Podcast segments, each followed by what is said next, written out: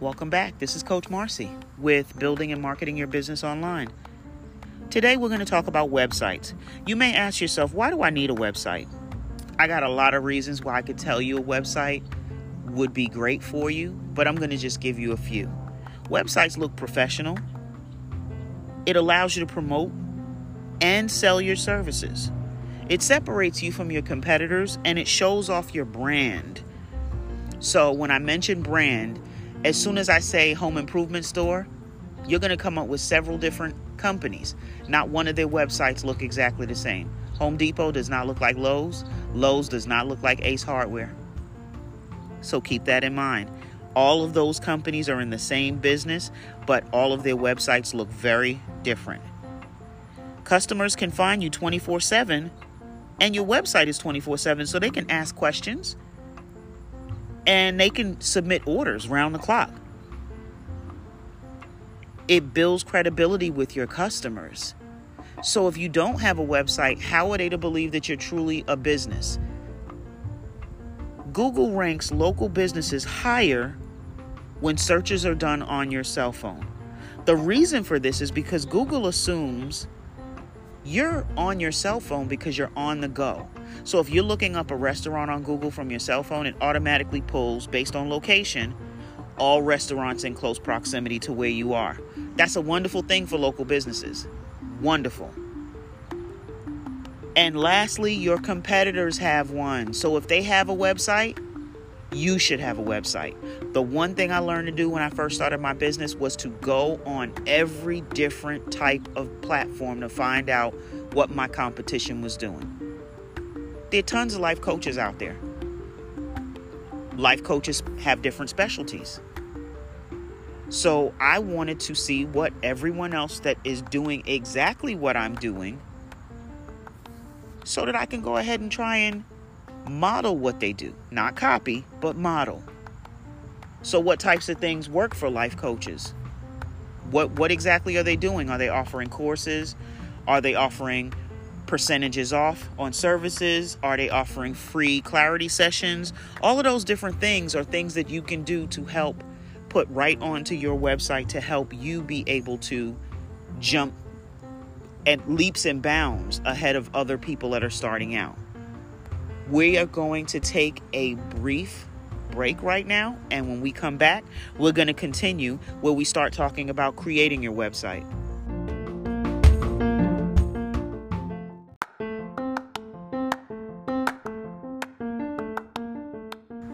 Welcome back, everyone. In this second part of the segment, we're going to talk about creating a website. So, there are several different platforms you can use to create a website, some of which we trust and know by name very quickly, others we find a little more difficult. So, we've got Wix, MailChimp, Squarespace, WordPress, HostGator, GoDaddy, Bootstrap, Dreamweaver. All of these are either free or have premium services. So it's a combination, which would be like freemium. Coding may be required for some of these as well. Please be very mindful depending on how much you are going to use your website and how user friendly you want it to be for your customers. You want to make sure that you test every single one before you make a decision. I made the mistake of purchasing a website from an organization that actually made websites for tons of people, only to find out while the pages were different because the sales people were different, every single screen was exactly the same. There was no formatting that was different. There wasn't anything that I could change other than the color. I couldn't even change the font. My picture was either in a square or was in an oval.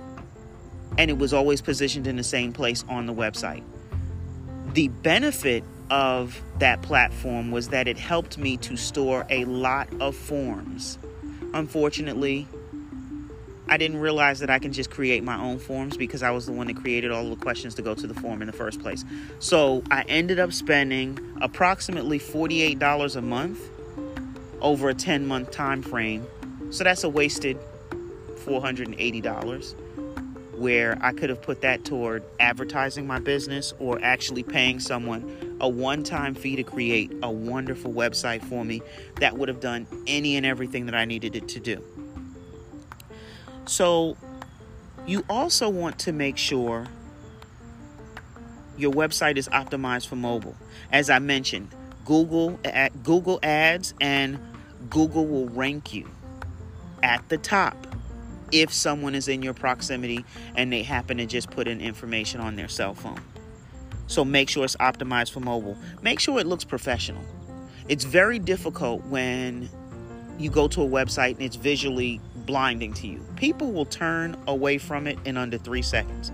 If I open a website and it's just too much going on, on to the next one. I'll immediately hit the back button and go to the next one. It doesn't matter what you offer, it's just too much going on. Make sure it has your business name, address, and phone number. Nowadays, I wouldn't say address to your business because a lot of us have home based businesses. I do suggest that you go ahead and have your name and your professional business email address. I don't suggest using Gmail because it makes them question your credibility. So if you're using a Gmail account, that's wonderful.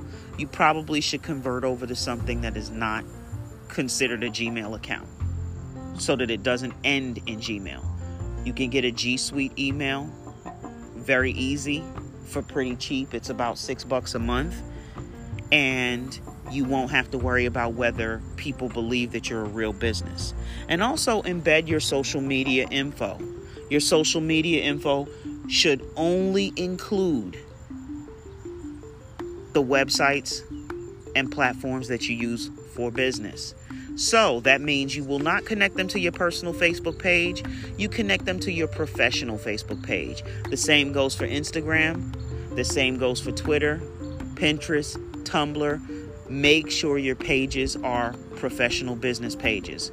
No one wants to go to a page where they scroll through and they see just six months ago, before we were in the state that we're in, that we actually have you partying at the club and now you claim to be this wonderful business owner.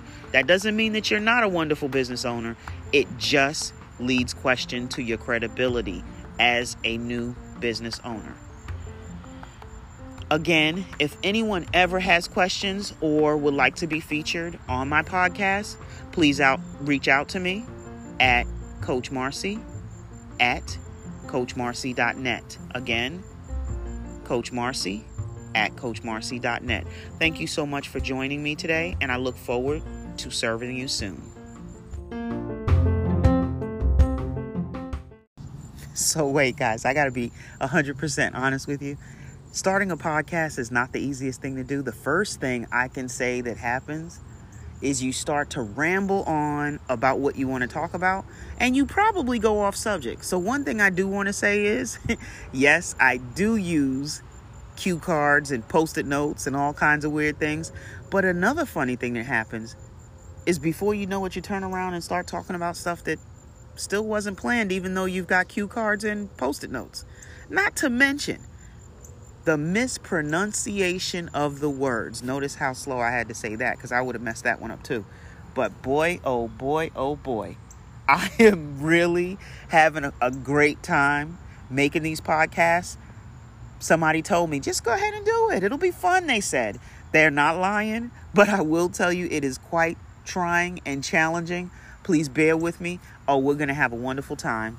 This is Coach Marcy signing off. And really, this time I'm going to go ahead and log off and I'm not going to record anymore. Thank you so much for listening.